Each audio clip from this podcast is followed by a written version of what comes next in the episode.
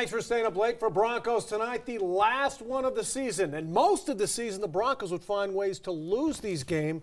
They tried really hard today. The end of that game was insane, but they end up getting it done. Finished with four or five wins. But what happened there at the end? McManus talks them into kicking the, the field goal, a couple Yeah. crazy, horrible penalties by the Broncos. They almost let it slip away. Yeah, that uh, that uh, Garett Bolles penalty was almost a, almost a killer. I was saying there's no way they should try to kick that field goal. I, I, I was thinking punt there, pin them back.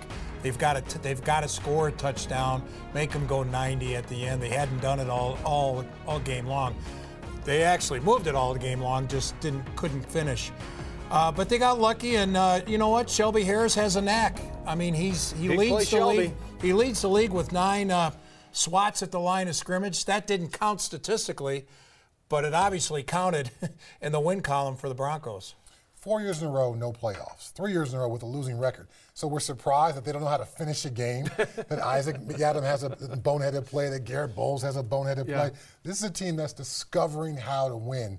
Drew Lock's on the right side of that. Guys making dumb plays at the end of the game is on the wrong side of that. And that call by Vic Fangio. Come on, coach, punt that thing away. I I think what happened is after the hmm. 65 yarder, he finally said, All right, I'll let you kick it. And then he misses it. You mentioned Drew Lock. That's Sentimentality really. Yeah. versus winning. Winning over sentiment every time. Drew Lock, Yes. where it starts. It truly is. This is where the excitement is. You see it obviously from Broncos country. You see it from the team. sometimes as a leader, you don't always have to be great. You don't have to be perfect, but you have to lead well. And he's got a certain charisma, charm, the, the, the dancing thing that's kind of goofy but cool at the same time. He's got whatever that is, he has it because he's not a great quarterback right now. He's got the tools to potentially be great, but he's clearly the leader of this team. That's what they need going into this offseason. He's pretty good on third down. He's he's hit some big third downs. DaeSean Hamilton again for the second week in a row. He had some near misses as far as when he, he tries to get rid of the ball and it goes dangerously, y- you know, to empty fields or to clear to the other uh, uniform. Uh, the one thing though, and I asked him about this, if he's going to be the franchise and the leader, and all signs point to that, he's got to stay healthy. And he's scrambling and getting clobbered a couple times. And uh, he got hurt earlier this year and wasn't available for the first eight weeks. He's got to figure out how to get down, to slide. It's not in his nature right now. He's going to have to learn that. Run the football more, which is great when you got Phillip Lindsay over a 1,000 yards again. the first uh, NFL back with uh, two undrafted, uh, with two back-to-back NFL uh, 1,000-yard seasons. Stumbled my way through that one, um, but he's a, tr- he's clearly a dynamic player. Not the same explosive season that he had last year, but I think the offensive line has been an issue, slowing the running game down. They need to find a number two back. I think Royce Freeman with the fumble tonight probably has taken away his chance to be the number two guy next year. And Phillips says he wants to be the one guy who plays a lot. Uh, a spectacular 1,000 yards, as Chad mentioned, in back to back games, and that's why he's in the spotlight in back to back weeks. Almost gave up that 1,000 yards, but held on to get the milestone. Phillip Lindsay at running back for the Broncos, 5'8 and 190. This year has been a it's been a tough year. It has been, but um, it showcases the fight in all of us. He can become the first undrafted player in NFL history with consecutive 1,000 yard seasons to start a career. Before you talk today, man. This is it. Put everything out there, bro.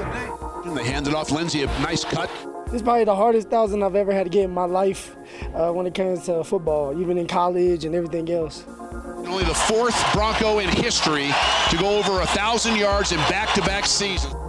It was a game where I wish I would have had 100 yards, something like that, but I'm just glad to get out of there healthy. I'm glad for the win.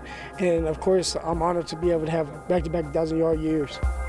He receives a standing ovation from Broncos faithful here. You got it and almost lost it, though, with a couple of those plays. You ain't lying. that would have sucked, huh? I mean, Phillip Lindsay with three spin moves. excites me the most is you know we you know we're all gonna be back. All the young young young uh, players are gonna be back. Coach Fangio is gonna be in the second year. Our OC is gonna be in the second year, and it's just gonna get better from here. We're gonna have a great team uh, next year. you know, go get a couple, pick, pick up a couple more pieces, and get ready for a Super Bowl. And the good news for Phillip Lindsay, as an undrafted guy, they can restructure, revisit his contract after two years. If he was okay. drafted in the seventh round, they'd have to leave his contract alone. He's been playing on minimum salaries yeah. the last two years. I'm guessing after two back-to-back 1,000 yards, he's outperformed his contract.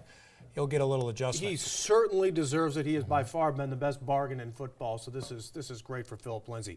Speaking of great, Denver in the red zone. I mean, they have kept the Broncos in so many games. That goal line stand early on. First they score, then they review it. It's not a touchdown. Come up and make a big stand.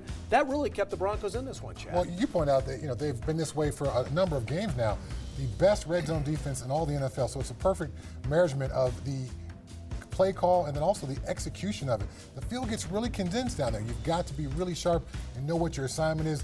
Vic Fangio's got these guys playing well, and that goal line stand was tremendous, and it ended up being the essentially the play of the game. Yeah, they're not that big up front, really. They, you know, um, they don't have Peko anymore, but they're linebackers. Davis and Alexander Johnson, 15 and 13 tackles. They really know how to fill the gap uh, and in that uh, goal line situation. It seems to be one of those mind things, too, because they love talking in postgame about how they're able to make those defensive stands. It's a pride thing. Oh, it is a pride thing. And at some point, as a football player, you have to know I'm going to have to literally stop somebody using my face.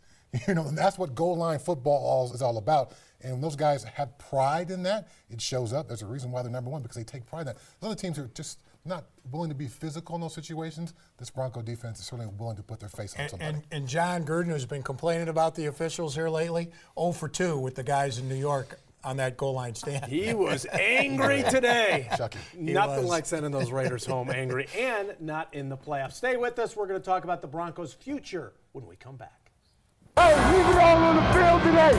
White boys talking, man. This is it. Put everything out there, bro. That's all I got. Let's go, man. Let's go. Let's go.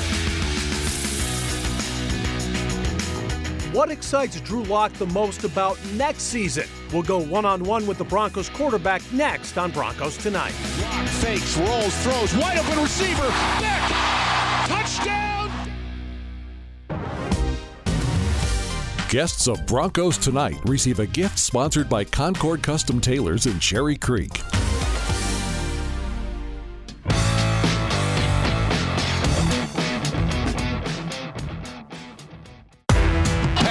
Renfrow, touchdown Oakland. Can Denver find a way to stop the two-point play? Throws the ball that is deflected, and two-point conversion is nullified. Drew, I know you've played a lot of football games. That was one of the strangest finishes to a football game ever. Gosh. Um, yes, strangest strangest is a good way to put it. But you know, if our fans and these players weren't weathered for a last second you know game, then they're never going to be with however many we've had this year. Um, I'm so happy with you know the way we pulled out this win, um, especially thinking about how well our defense played today. Um, it's it's been really fun to see both sides of the ball you know, show up to games, especially in, you know, the wins that we've had since I started playing. Without both sides showing up, we would have been blown out of the building to where you know, I think if we can keep stringing all that together, going into next season and playing complete football, going into these games, I think we can be a really good team. Four and one as a starter. What are you most proud of in those final five games, Drew? I mean, I'll go back to talking about how well that we ended up balancing each other out in those games offense, defense, special teams, everything. Um, you know, there's a lot of ups and downs in this season. And I think for us to be able to come out, you know, four and one in our last five games, let us know that we can go into this offseason and come back and be a very, very good team. Um, I think that's probably the biggest thing that we'll take away, I'll take away. Um, you know that I can go out there and we can really do this thing. And last thing, what excites you the most about next season? You guys finish on and up. There seems to be a lot of momentum surrounding this team right now. Yeah, I think. I mean, the the one thing that excites me the most is know the fact that I got to be out there for five games. I got to feel what it's like. I got to feel what it's like to you know play with NFL speed, sit in a locker room after a win, sit in a locker room after a loss. Um, I'm just excited that we're going to have a little bit more experience than what you know you see out there on the field with guys 23, 24, and the, most of our whole starting offense being like that. But that's fine if we're young.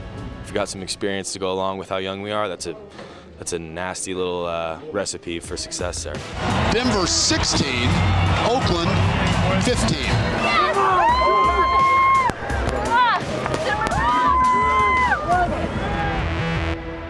Every time he's there with the Lock family, he finds him every game. So we know Drew Lock is coming back. That's a given. Now come the question mark, starting with Justin Simmons. Talking to him afterwards, he was emphasizing it is a business. You never know. What's your gut on the safety? He's not going anywhere. Okay, good. If they can't get Good. a multi-year contract with him, they'll slap that franchise, Franchise? Okay.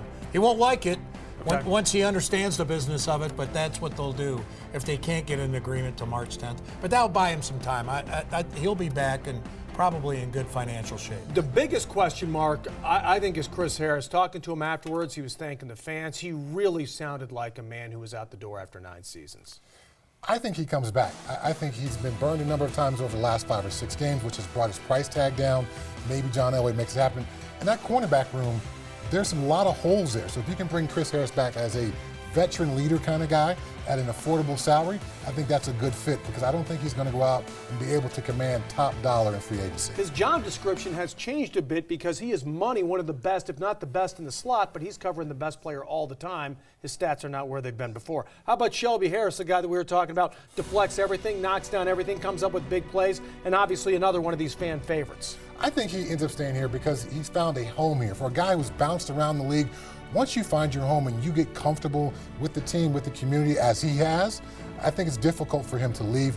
And the list of defensive linemen who have had big games or, or big seasons in their contract year and not performed is pretty long. But I don't think Shelby Harris has that kind of character. I think he's only going to be going getting better as the future goes forward. Yeah, Shelby Harris and Derek Wolfe both fit the Fangio defense. That's why there's a good chance both of them come back. But they're both looking at like maybe nine million a year. There's a lot of nine million a year. Connor McGovern, another guy, a center, he could be in the nine million a year uh, tax bracket. So there's a lot of nine nine nines. Pretty soon you start running out of money when you want to improve the team at other positions. Thus, the business of football. Finish by looking at next year's schedule as the Broncos try to take that next step to make the playoffs.